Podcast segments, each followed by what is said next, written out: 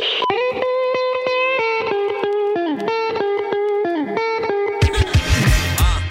into the other's gang.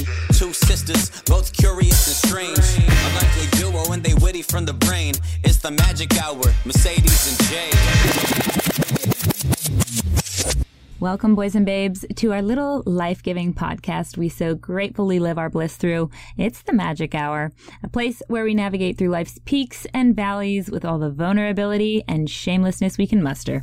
With the help of world-class guests from all walks of life, we uncover new truths and valuable tools for manifesting our highest potential. I'm your host, Mercedes Terrell, along with my partner in shine, Jade Bryce. Hey, you guys. I just wanted to send a big thank you for the heartwarming reviews that you guys have been sending in on the podcast app. Mercedes and I feel so loved and just so seen when you guys send those in. So thank you so much for making that effort. Yeah, we really, really do. We're so lucky to have y'all in our corner.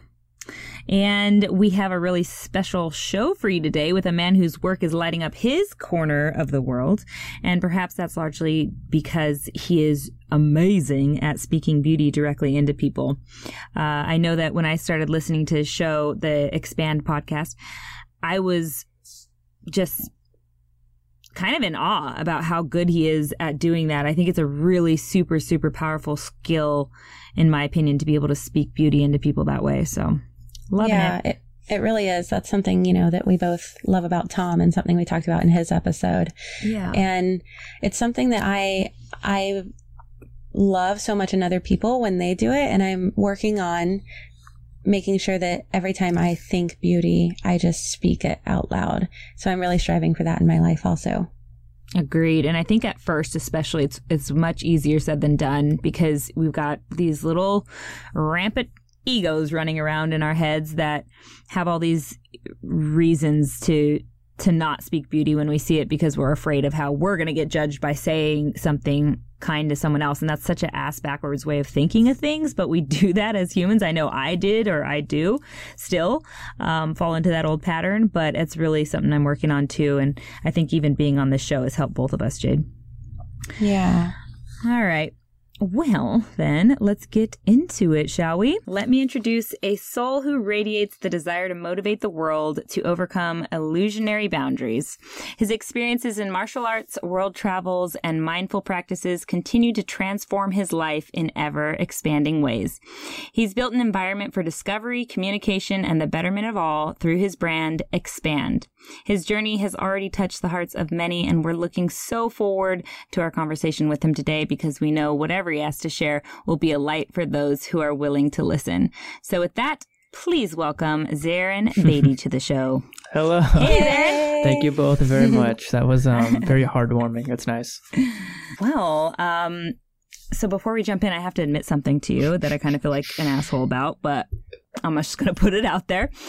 So when I first started listening to your show, I noticed myself getting like a little agitated and like annoyed while I was listening. And I think it was because you're so openly like loving to your guests. And I know that sounds like, why would you be annoyed with that? But for my own messed up reasons, that came up as like, you know, quote unquote fake to me. And I even thought something along the lines of this guy's, he's like a little too woo-woo for a man. And I guess I'm used to hearing women with that vibe, but because you're a dude, it triggered me for some reason. So I'm saying all this for a reason. I promise it's not a bad one. It's a great one.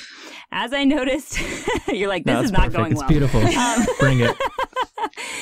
As I noticed I was getting annoyed by this, right? I noticed I was getting triggered. I stopped and thought about why. Like, why is this irking me? And I realized that, you know, my own domestications were obviously giving me the discomfort.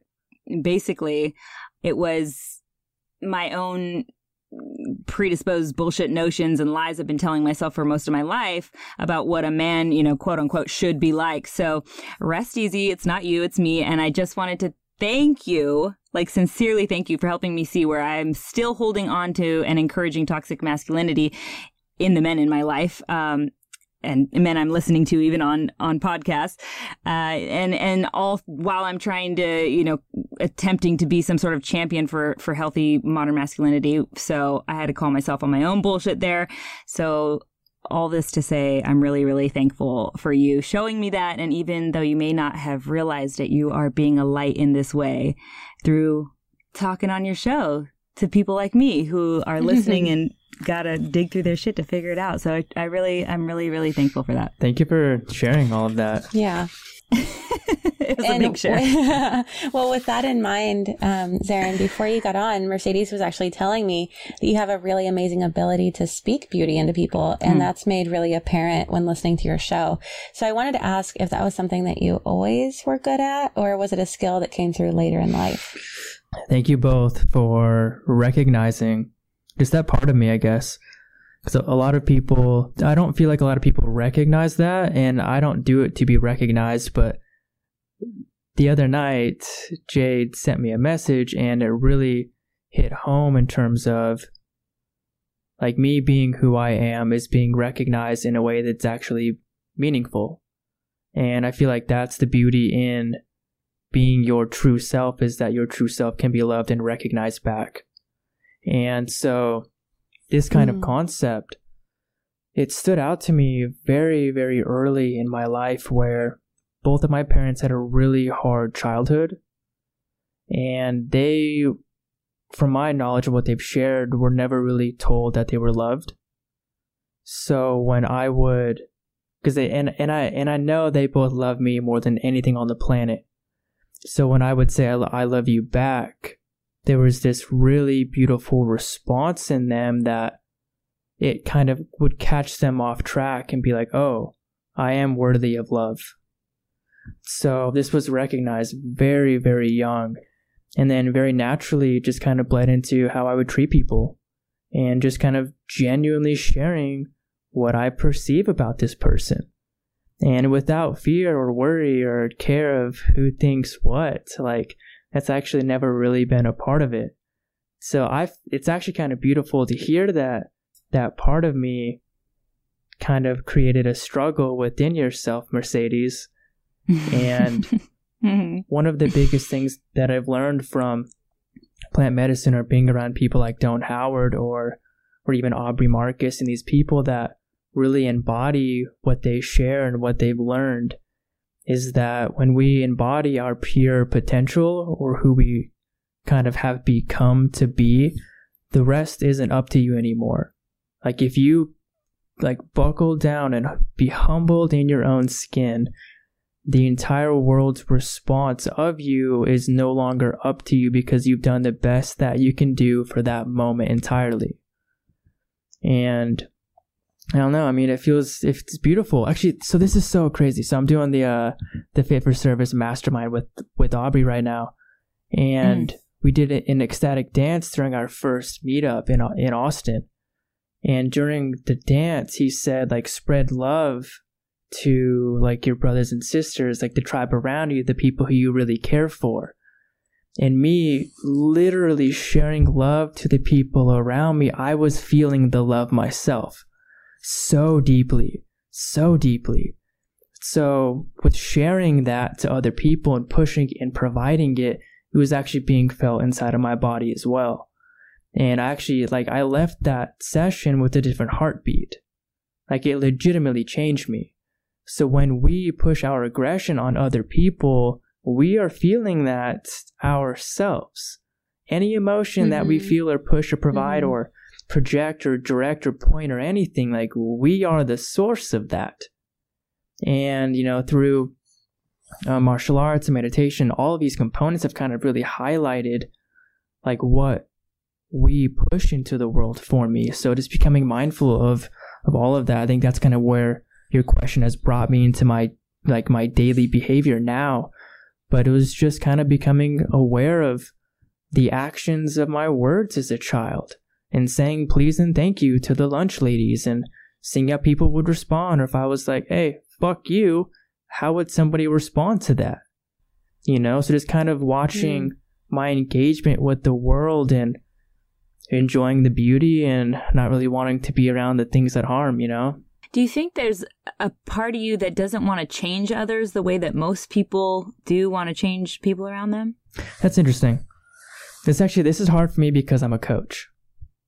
and being like a coach for mental and physical health, I do my best to meet people where they are and to help people blossom from their understanding and comprehension of the foundation that they live from in their own way, not in how I think they should be, but like, how do you feel like you should be?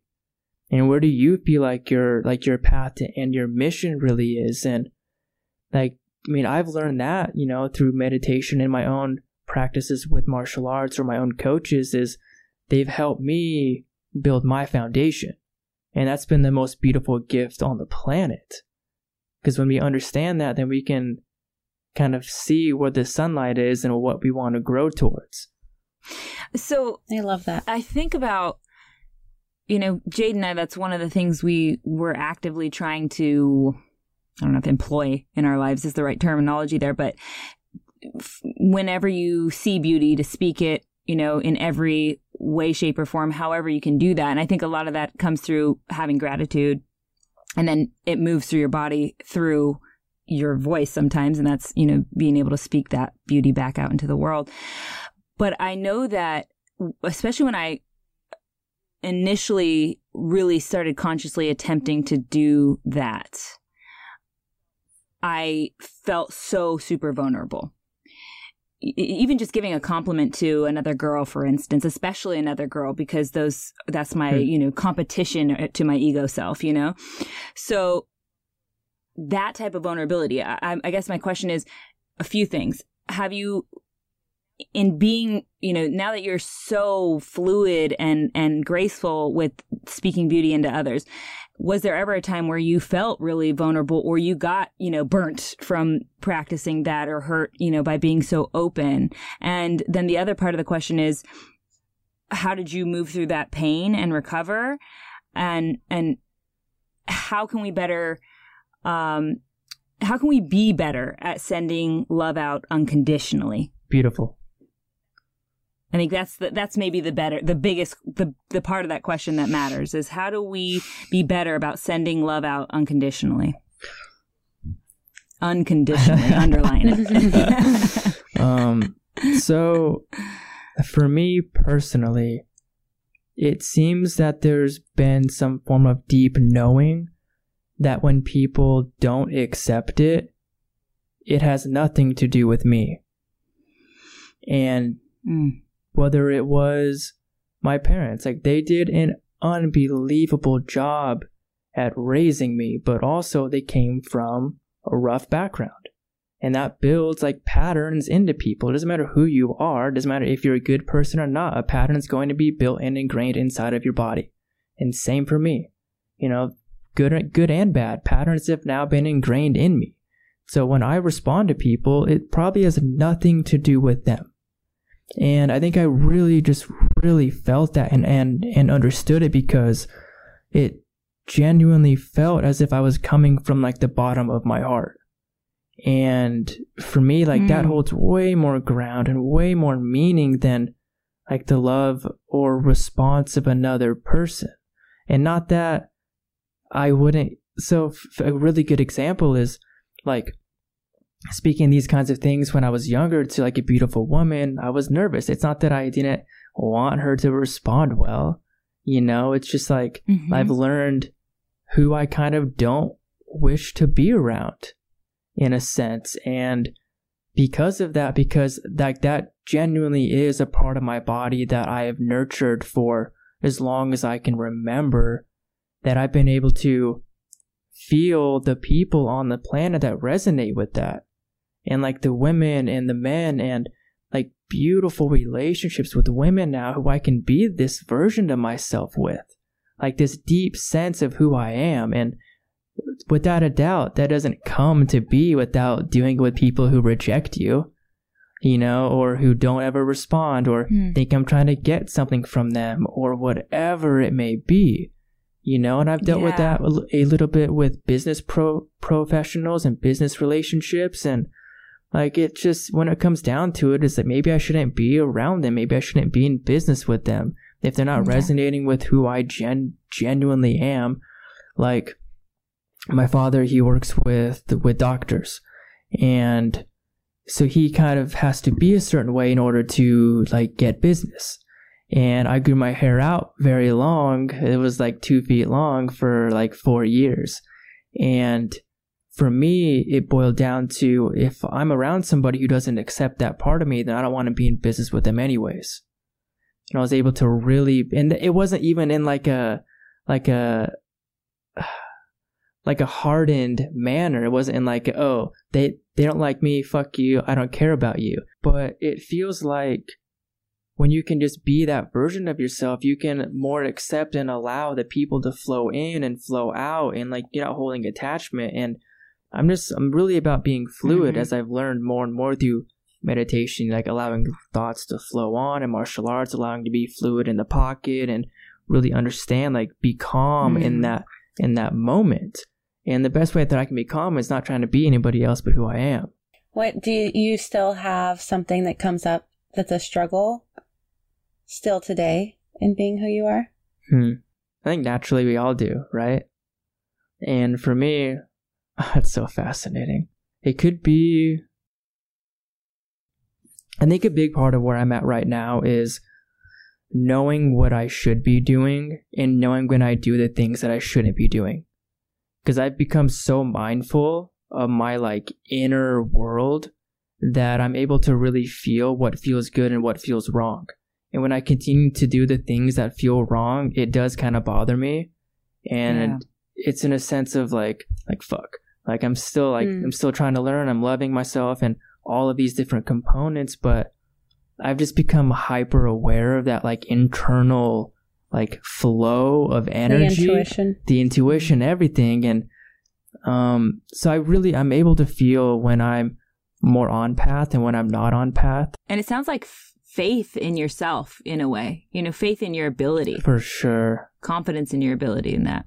I think we lack that, you know, as a whole. We're really lacking there. Yeah. A buddy of mine today mentioned like getting in your own way.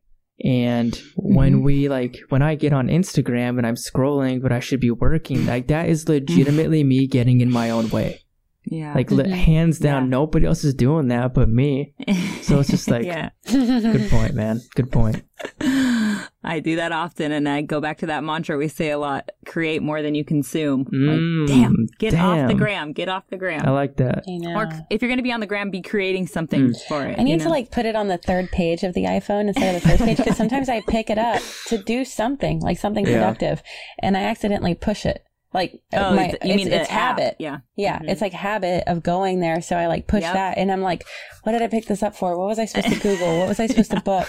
Who was I supposed to email? Oh, look at this picture. Oh, that's so cute. And then it's just scroll time, you know? Yeah. So I need to like move it to the third page of my iPhone. That way when I unlock it, it's not like the first thing that I see. That's a good idea, actually. That's a magic trick right there. But, and before I know you're going to move us on to that question about magic, Jade, but it was a beautiful segue, by the way.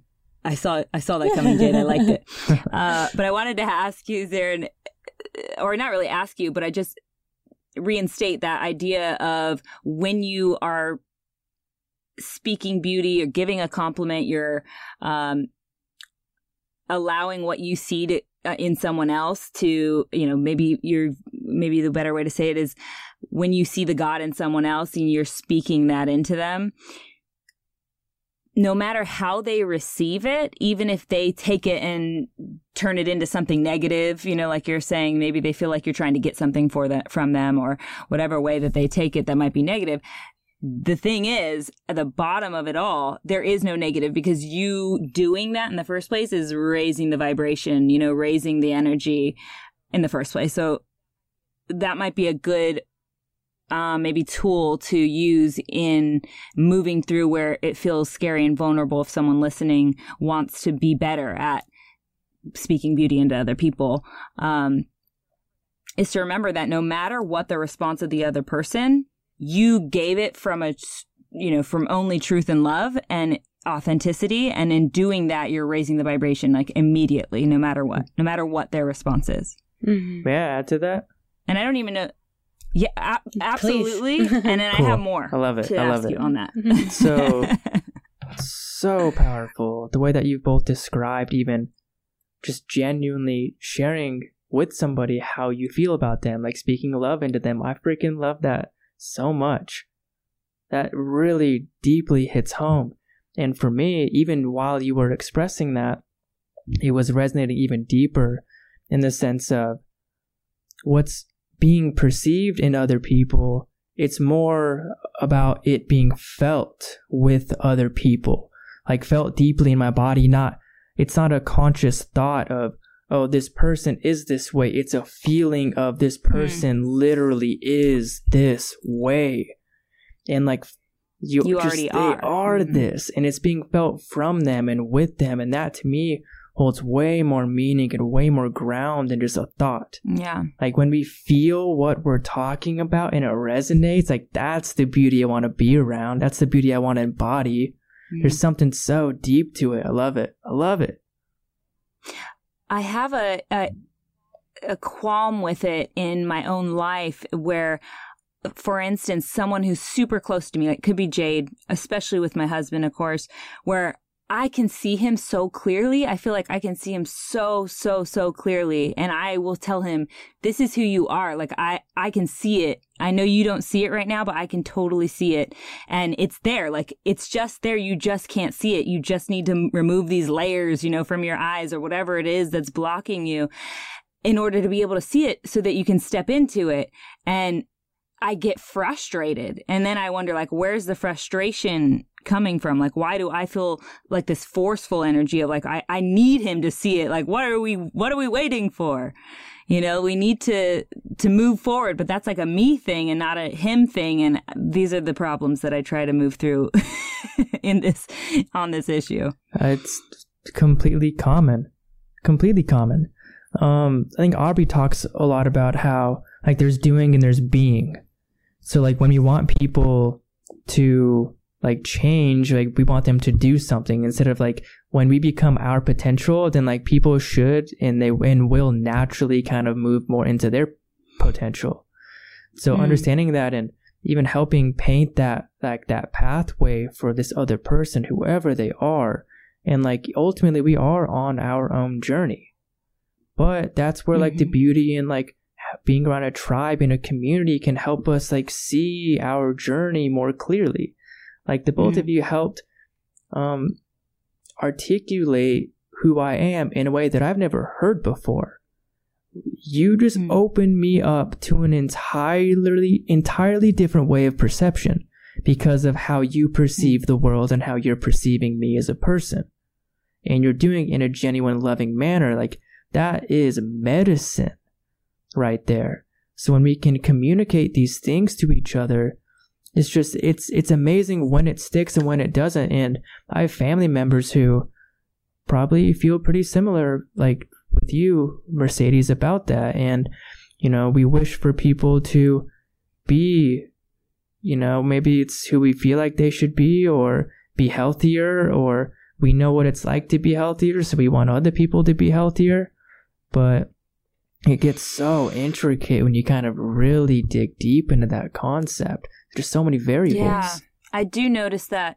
I've been trying to look at it more like planting seeds, or not having to be so. I have a very pushy, forceful energy, you know, about me, and instead of always trying to articulate it clearly, put it out there in front of him or in front of, you know, whoever it is that I'm dealing with. My mom a lot, I do this with too, where it's all like, very cat-like characteristics. Yeah, like that. I feel like I need to like shake them, you know, and help them see. But the reality is, like, you're right. If I just be a light, or I just be the change, or, you know, do the things that I know I need to do to step into my higher self, that will light the way for them. They'll follow by example. But also, I feel like sometimes, Mercedes, we do that with others when we're feeling that way about ourselves, but we've suppressed that feeling.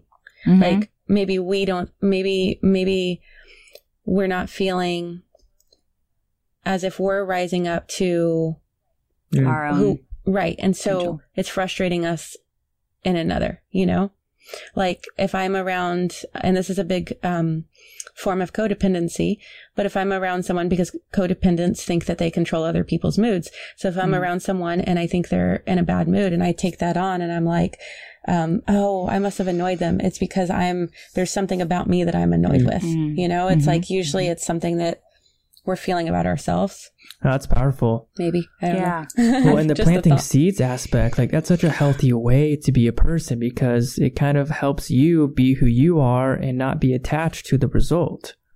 You know, when we get attached to the result inside of another person, like where are we even?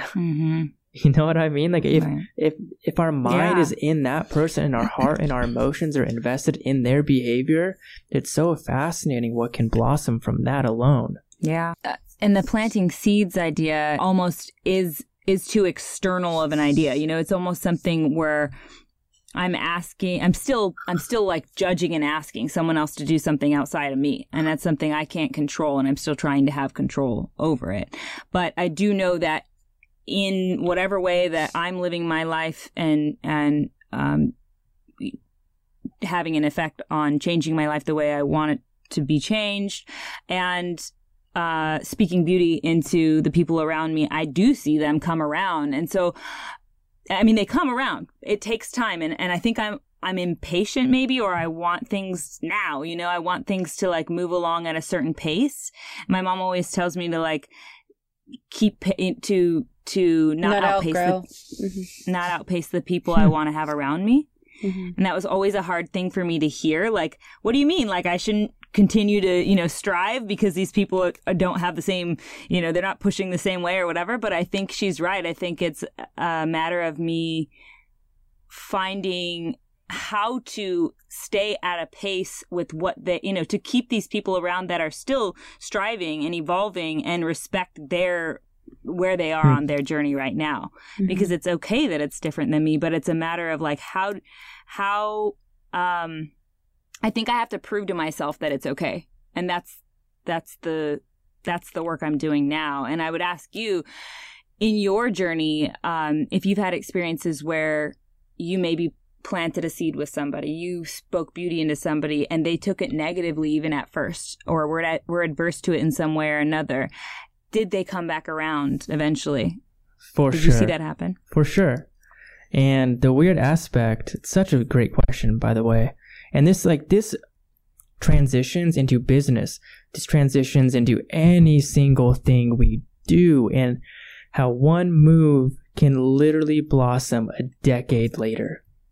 And people don't really want to accept that. So I've, you know, done things with people in a sense, or planted a seed where it blossomed like 14 years later. Like, think about that. Wow. That is literally, like, people talk about how, like, the past, present, and future are literally all the same thing. That past move was in the present, and it literally influenced the future 14 years later. And when we kind of, I think it's so important for us to behave in these ways and see the results, even if they're years later, because for me, that's so worth it. And it's made them so much more realistic and worthwhile of doing.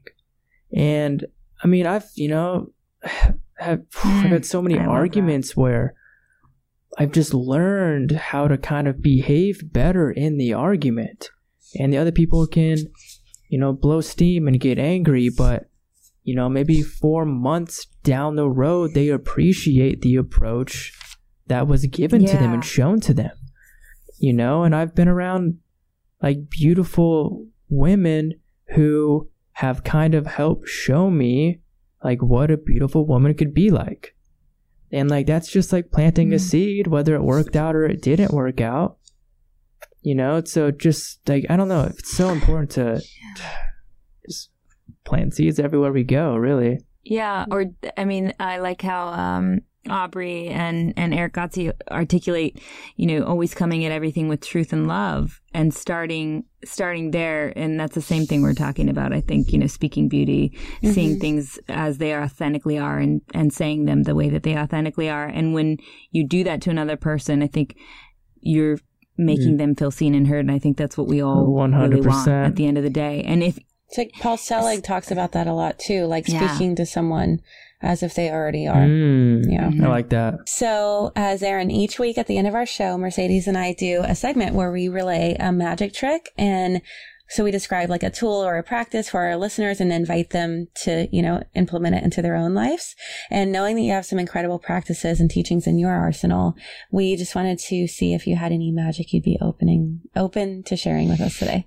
It genuinely feels like mindfulness should be or is our superpower, like legitimately. It feels like becoming mindful and mindfulness in general is like the thread that weaves every single thing we do or don't do together. It's in martial arts. It's weight training. Be mindful of where your scapulas are. Is your spinal cord safe? Being mindful of the timing of your breath and how you exhale when throwing a combination during a fight.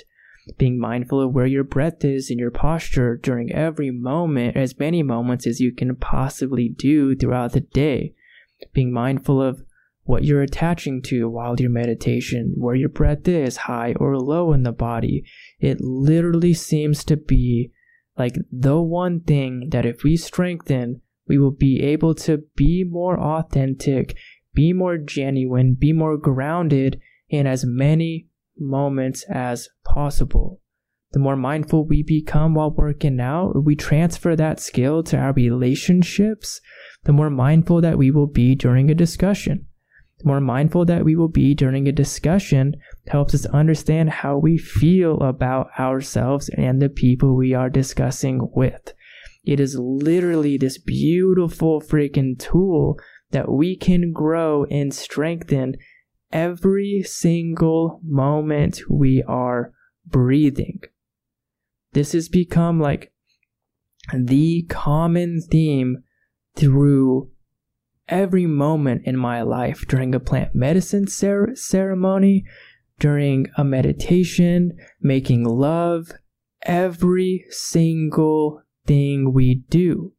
What are we becoming more mindful of? These thoughts and desires that are separating us from the moment we're even experiencing, or the deep, beautiful sensations that bind us eternally to that moment of experience. It's like it seems to be this radar that we can shine or show or direct in as many places as we wish to, consciously or unconsciously, through our intention, through our experiences, through literally applying it, feeling it when it's off, feeling it when it's on, directing it towards the things that we want to feel, like beautiful thoughts, and seeing how those feel in the body. Being mindful of how shitty thoughts feel in the body.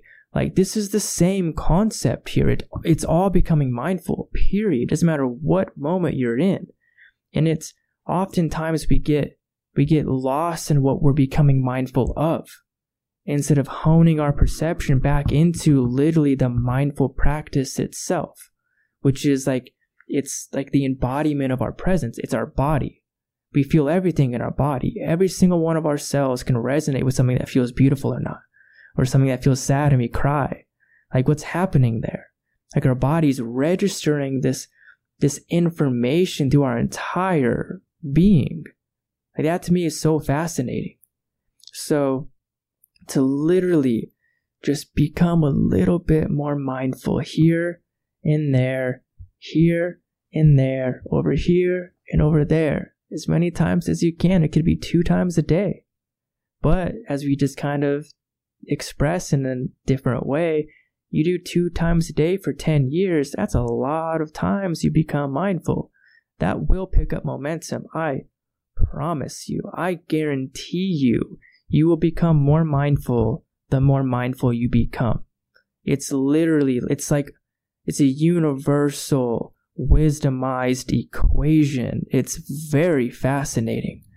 And when we fuel that, and when we feed it information, it literally becomes stronger. It's the same thing with intuition. Like, these beautiful things inside of us, if we offer them information to like digest we can understand what kind of nutrients we would want to be digesting. It's very fascinating. Yeah, that's beautifully said. And I feel like it's the same basic thing we know. We've heard a million times, what you focus on will become your reality. What you put your time and energy towards this thing, you will build it. It will happen, whatever it is. We know that, but yet we still get scatterbrained all over the place. We're on Instagram or we're everywhere else, but where we know we need to be in order to reach our goals, or where we know we need to be in order to open ourselves towards our higher self. How do we come back to focus over and over again? I think focusing on the breath. So beautiful. Because you're right. It's like, okay, I know what I should do, but now I got to do it. Like, it's a completely different world to implement, like knowing how to eat healthy and then eating healthy, right? So for me, It seems to be a concept that I refer to as hone, H-O-N-E, like learning how to better hone every single part of your perception back into your body. So the breath, like if it really feels like the senses for me have like maximized my mindful practice, and it's how we register the external world around us. And we feel that, like we can feel when we hear something, if we're like deep enough in our body. So everything boils down to sensation. So if we're feeling anger, that is a sensation that can actually bring us deeper into our body. At that point, the thoughts are fucking flies in the room. Those don't matter right now. It's the feeling that can ground us. The feeling of blissfulness, the feeling of orgasmic ecstasy, anger, depression, like all of these things that we don't want to feel and we distract ourselves from, like that's where all the gold really is. That's our anchor. That's how we ground into our body. And the more we're able to feel those sensations in like the most subtle aspect possible, and we can barely feel them, but we know we're there. That's how we can ground even deeper. Or that's how we use less energy to ground. It's like intuition is one of the most beautiful things on the planet in my perspective. And it's probably speaking 24/7, but you don't notice it until like you get this gut feeling that just knocks you in your place. And you're like, oh, I probably shouldn't be here right now. It's been showing you signs the entire time. I almost guarantee you. So how subtle can we feel these sensations, right? So it just seems to be like ways to ground back into your body, your foundation, your present moment is through sensation, is through the breath, is through becoming mindful for just a second, just resetting your scapulas. That's your body. It's everything you are is inside of your cellular DNA, your nervous system. Everything. Yeah. So we have a question from the Magic Mob, and maybe it coincides with this. I don't know enough about it to know if it does or not. But Patricia on Instagram says she's heard you speak briefly on the Hara, which comes from Eastern philosophy, I think specifically Taoists, and refers to the center of the etheric or chi body. She's hoping you can explain more about where and what that is. Thank you, Patricia. The Hara. In Eastern philosophy, it has seemed to be like the center of our gravity, the space, the perfect balancing position between the heavens and the earth. Like just this, like this harmony of our being in like present living form. And it's very fascinating because I've kind of connected these two dots before. I don't know how real they are, but through my experiences, they resonate very deeply and they seem to hold a lot of truth. So the deeper we breathe in our body, the more calm we become, right? When we breathe really heavy, the more easy we are to tip over in terms of our emotional tipping point. Things can tip us out of alignment much easier when we are feeling anxiety or adrenaline and we can't focus on something, and It's just there's a weird disconnect. We lower that breath, things slow down, we can now respond instead of react to the environment, both internally and externally. So with that being a dynamic with the hara, they mentioned how meditators in that culture would be able to travel much further if they were breathing deeper in their stomach. That was like the anchor, the groundedness of their present form for their consciousness to travel in further destinations. Now, bringing this to like a shaman or a healer who, let's say, guides like another ayahuasca ceremony, I wonder so much about this. How deep are they breathing? What's their pattern? If their consciousness is able to travel much further away, how is somebody with thousands upon thousands upon thousands of ceremonial experiences, how are they actually breathing during that moment? What transitions are they moving into to become well attuned to that world? Those things, they've kind of popped up here and there, and I wonder about them, but that's no scientific evidence or anything on that. But essentially, the hara seems to be like, if we can feed that and balance that with as much energy and as many resources as possible with healthy diet, all of these different components, our breathing, everything, it seems to ground us much, much deeper than we think we are currently. I'm going to have to look into that deeper. I got to get in tuned with this thing, apparently. Yeah, I hadn't heard of that until, I mean, it resonates, you know, but I hadn't heard of the actual concept. Yeah. It seems too like practices like cold baths or meditation or anything that takes you into a state of deepness. I mean, even in something like a cold bath where you have to find your calm, you know, find that place where you can remain conscious enough to like make it through the situation that feels like it's going to kill you, or a really hard workout or whatever the thing is that wants you to run, you know, pushes you into that flight mode, even finding that space where you can still be calm, because at the end of the day, there's whatever you want to call it inside of you, the watcher, the higher self that's witnessing what you're dealing with and going, yeah, that might suck a little bit for your body right now, but it has no effect on me. That's beautiful. I'm chilling, you know? So eloquent. So eloquent. We also do a pick your poison at the end of every show. Renato sent one in for you. Would you rather know when you are going to die or how you are going to die? Although you will not be able to change the time or the method. Oh, that is a trip. I don't know, because it's like, so if it was destiny and how I was going to die was told to me, what if I never did that thing? What if I never went on a cruise ship or whatever, right? How does that work? So how would I behave differently knowing that as opposed to when? I don't know. I probably, maybe when. I think when would be more comforting throughout the entire life experience. That's what I would choose too, because I just think it would be more useful in life to know when as opposed to how. Like, because how could happen during any moment. Yeah. That's interesting. It's not as useful. But Mercedes always chooses the opposite, so I can see her coming up with a reason why. I was figuring one out just so that I had something. I know. But I tend to feel like I want to go with, I want to know when, because then I can at least make the most of my time or something. But if you know how you're going to die, there might be some story you could weave about how do you make your death as effective as it possibly can be. And maybe that's more effective than knowing the time you have and then trying to do what you can in that time. Maybe a death, as we know because of the death of many great men and women for that matter, can be more effective than a life, right? Like, I think that's accurate, I would say.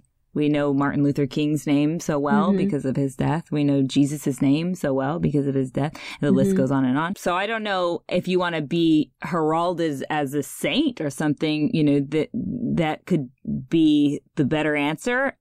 maybe there's a really positive and humble still way of knowing about your death to benefit the world somehow, or help you reach a goal that you want your life to stand for. I don't know. That's an incredible response that I literally would have never thought of. Mm-hmm. I've said that before. All right. So there's a few short questions we like to ask everyone who comes on the show. First off, if you could hug your younger self right now, what would you say to him? Probably follow what you're feeling. Like truly follow what and how you're feeling and understand it as much as possible. And I feel like most feeling is intuition if you get really, really deep into it. But I mean, it's so funny that you brought up what you did at the beginning of this episode, because I've kind of always been this way, you know, and I've also been very aggressive. I grew up very, very aggressive. So it's not that like the masculine aspect of me wasn't there in some whatever way that may be. But my dad, I know that he would worry about me as a kid because I was just fucking caring. And he didn't know how that would, you know, translate into my adult behavior. But it's kind of become one of my more strong abilities now that I've kind of just, no matter what was said about it, just followed it and built it and strengthened it and understood it and comprehended it and applied it and watched what happened, in a sense, observed, you know, from a patient manner. And not just observe in that moment, but like observe how that ripples. And it's so amazing when we get into like plant medicine, because for me, it seems like to be like the medicine knows who you are in a way that you already know who you are, but it just knows how to present you the information for you to really comprehend like the core of your being. So it seems to like give us these answers to questions that we may have never legitimately asked, but we've always wondered. And with that, I don't know, just that deep understanding is there's purpose to why you're built the way you are. There's purpose to why I've been built the way I am, and my parents are the way they are. And for us to boil down individually and understand that part about ourselves, I just think it's just invaluable. So to follow how you feel and what you're feeling. That goes back to that mindfulness. You know, just to listen. And a lot of times when things go wrong, quote unquote, or whatever, I don't know, I'm on Skype, you guys see. Whenever things go wrong, we can look back and think that our gut reaction, our initial gut instinct was correct. So that's a really good thing to remember, is to just keep that in mind and trust yourself. I still need that message now. Yeah. If you could have the whole world read one book, which would it be? Damn, that's a good question. That's a really good question. It's always the hardest one. Oh man, so many books come to mind. I would probably say one of the books that have like legitimately changed my life at like the perfect timing was like, it's called Healing Back Pain. The Mind-Body Connection.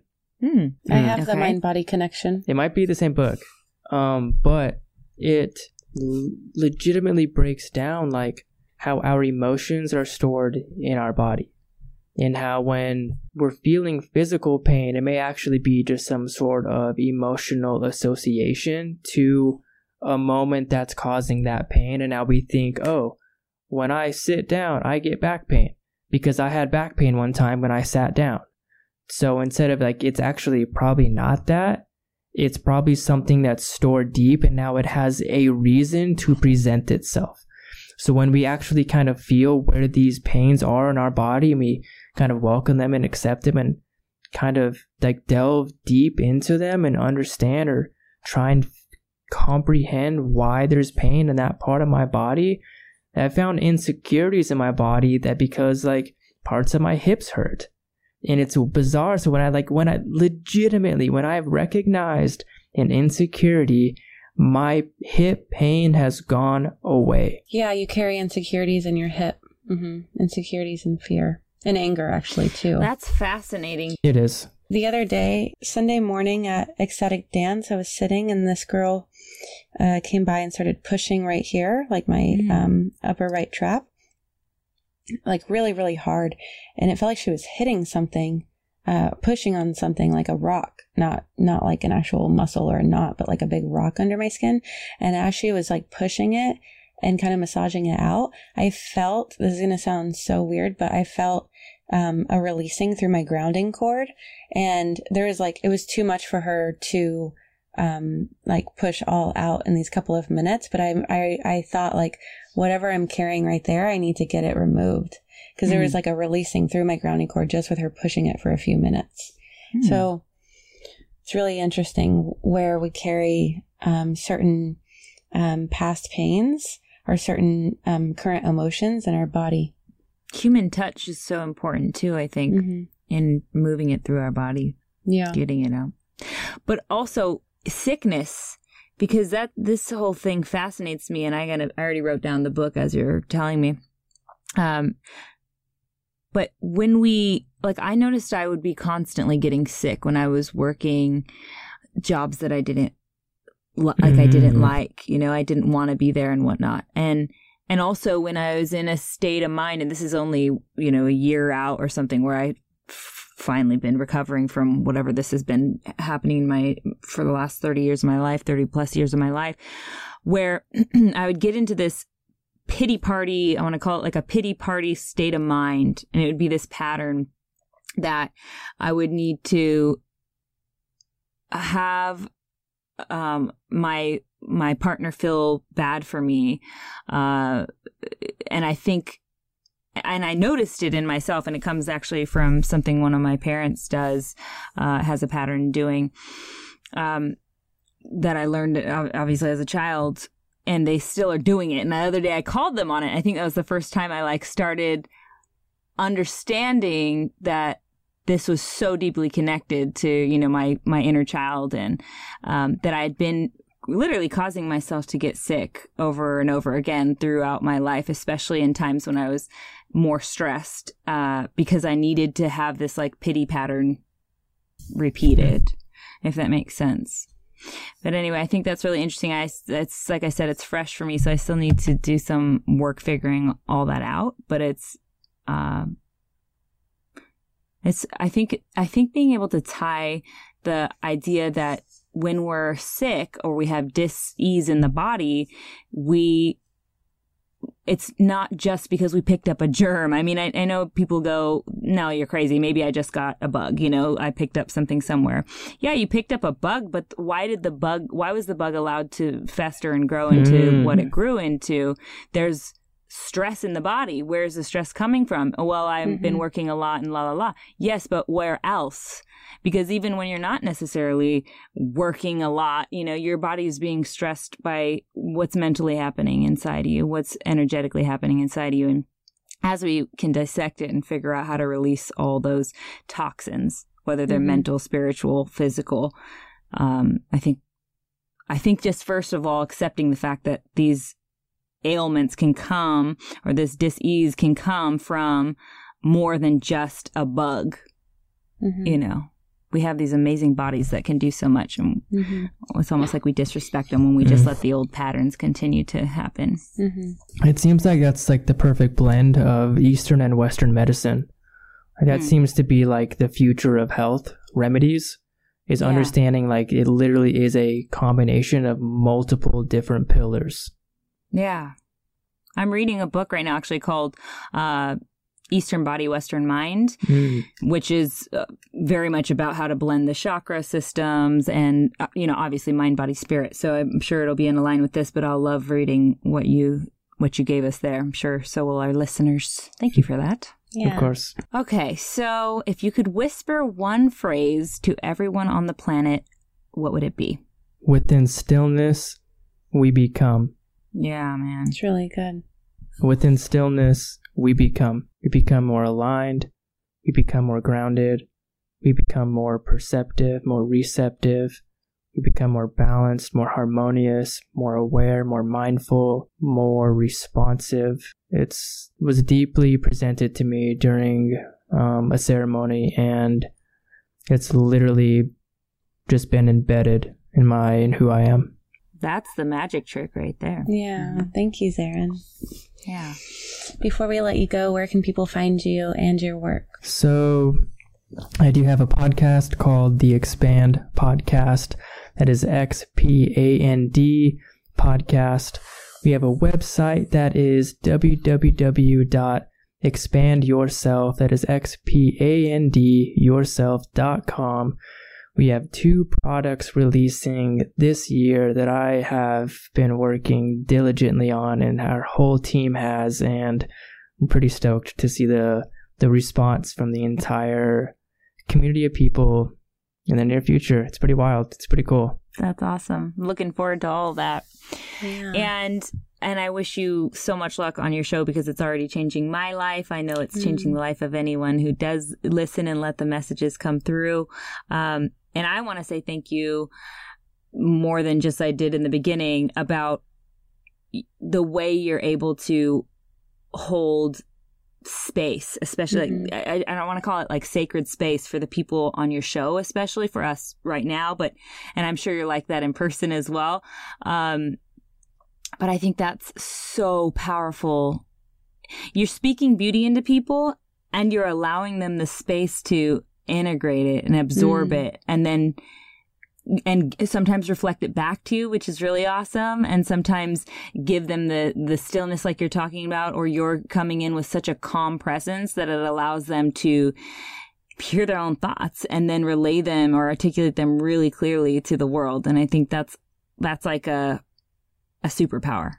So thank you for being superhuman in that way. And I also want to just say that your energy is really grounding. Like, just being here with you, I feel like today I'm all over the place, because I've been doing a million things. I haven't sat down and really calmed down, and then we jumped on the show, and your energy is so calm and grounding, and maybe it's that stillness you're speaking about that you practice often, but it makes me want to be around you. And I think that's like so cool. You can be this like attracting beam of light for you see you. You are very, very grounded. And the first thing Mercedes said about you is true about Mercedes. And that's one of the reasons why she probably sees it so strongly in you, is because it's in her. That's why she recognizes it. But yeah, you're very grounded. Thank you both so much. Thank you. Like, genuinely, thank you for your recognition, for your ability to even perceive these parts of another person. Like, that's something to be noticed and to pay attention to. I mean, what we perceive in other people is so intriguing to me, because, like, why do we see, quote unquote, negative things in other people? Why do we see the beauty?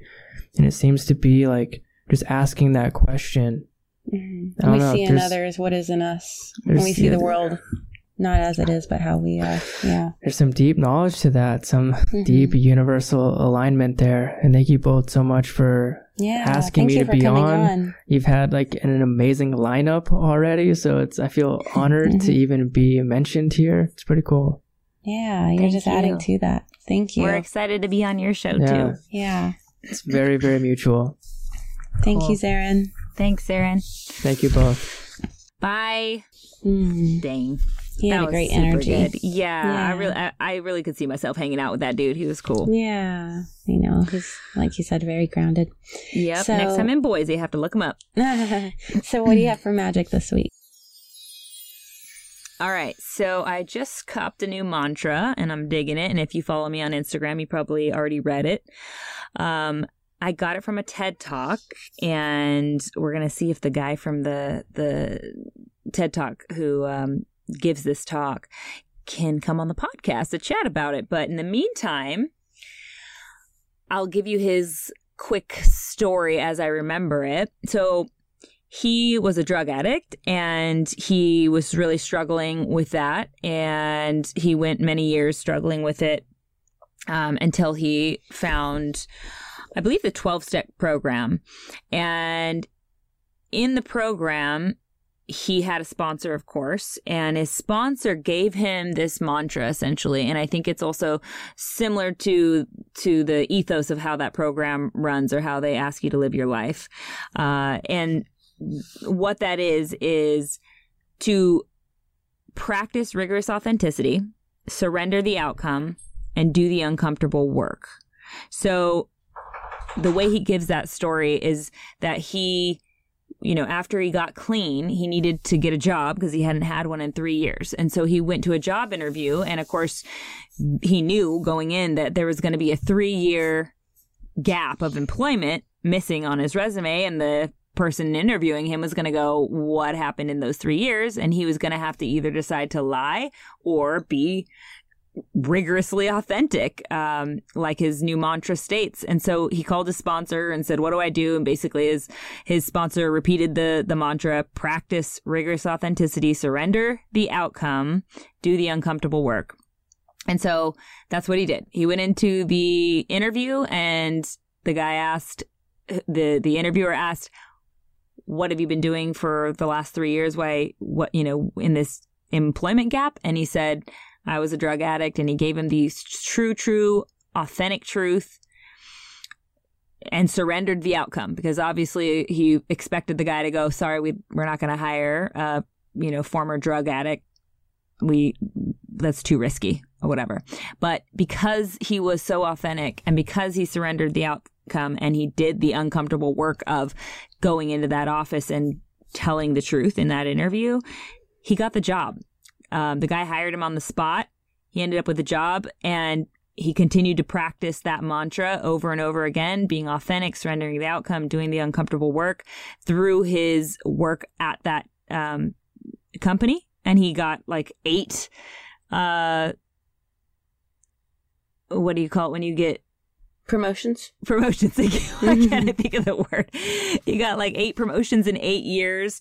He ended up the CEO of his own company. He, you know, met his goals and exceeded them, and all through practicing this mantra. So it's a pretty powerful story. I recommend you guys go listen to that. It's called, the TED Talk is called Great Leaders Do What Drug Addicts Do. It's by Michael Brody Waite.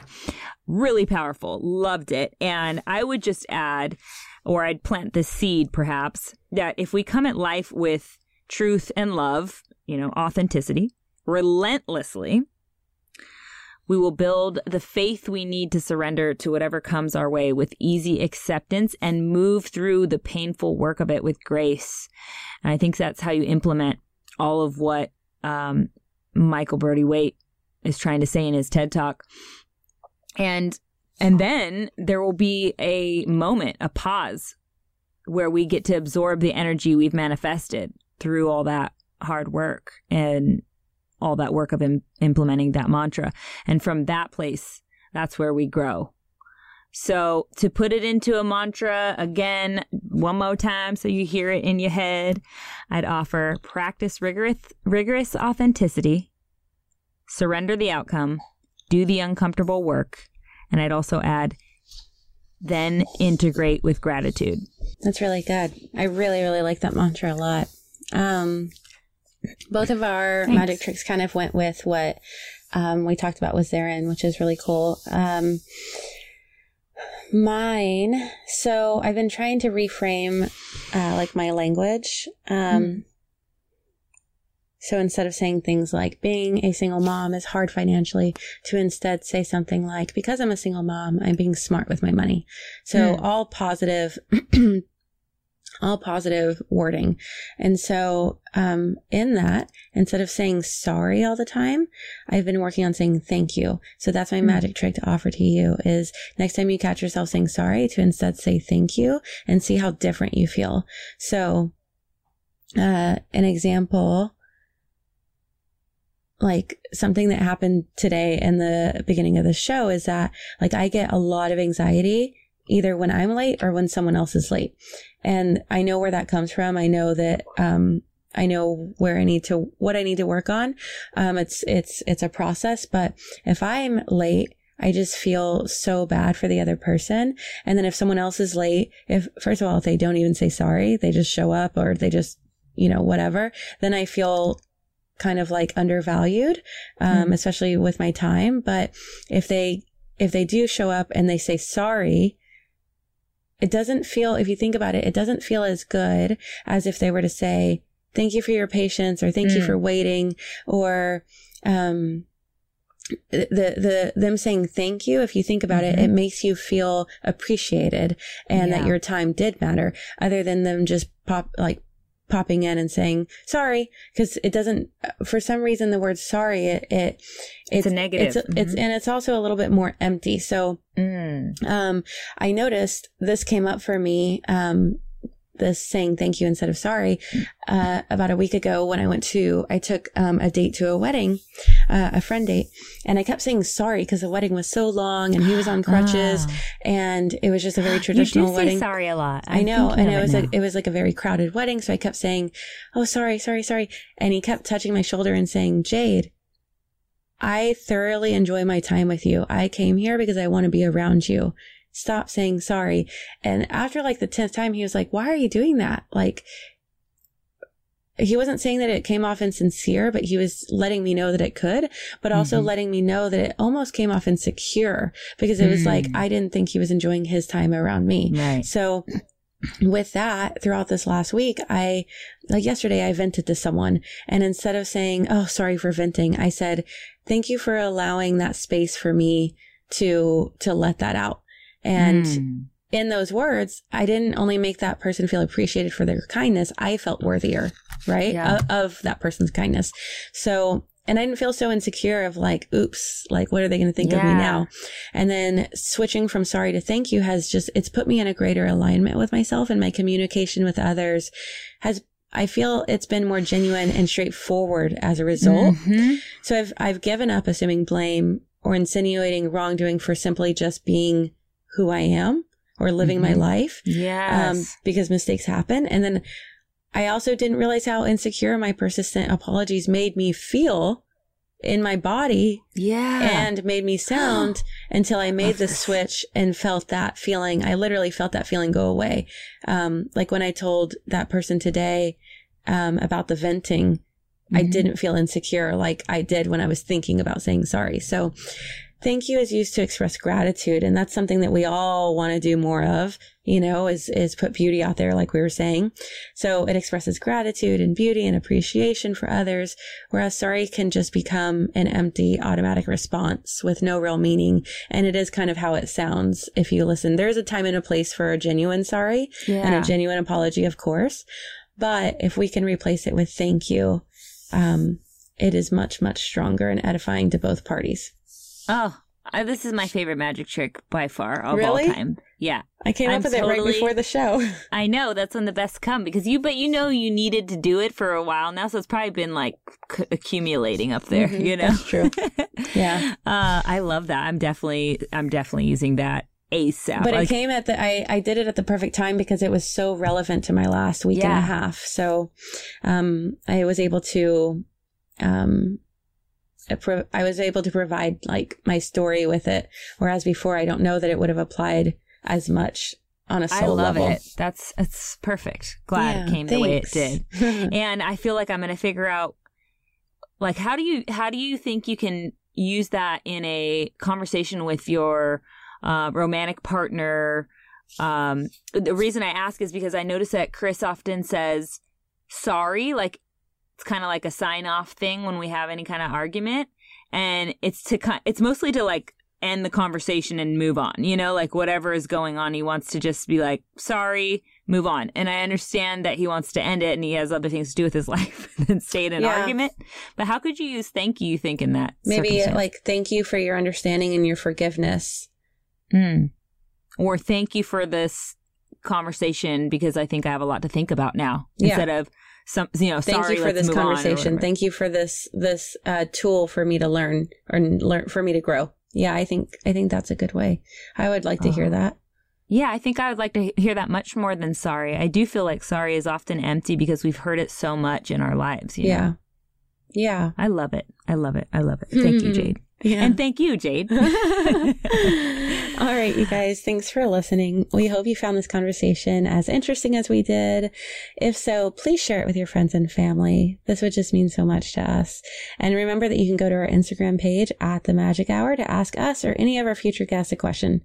Talk to you guys next week. Until then, be a light. Thank you to Zerin Beattie for being on our show today, and to @RaytoneRoyal for our intro jam. And of course, to John Garza from Real In Motion Productions for producing the show.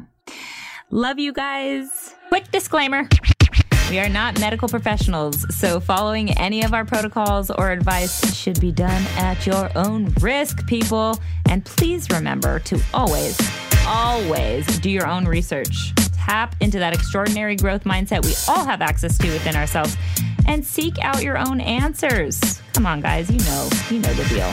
And by the way, if you are a medical professional or an expert in any topic we cover, and you feel we are not giving accurate information about it, please find somewhere to contact us. Contact us via social or email us at our website and let us know. A major goal of ours in doing this podcast is to bring value to people's lives by sharing helpful insights and info. So we welcome being corrected at any time, and we'll be happy to share any of our fuck-ups with our listeners so as to get us all back on track to discovering our happiest, healthiest selves.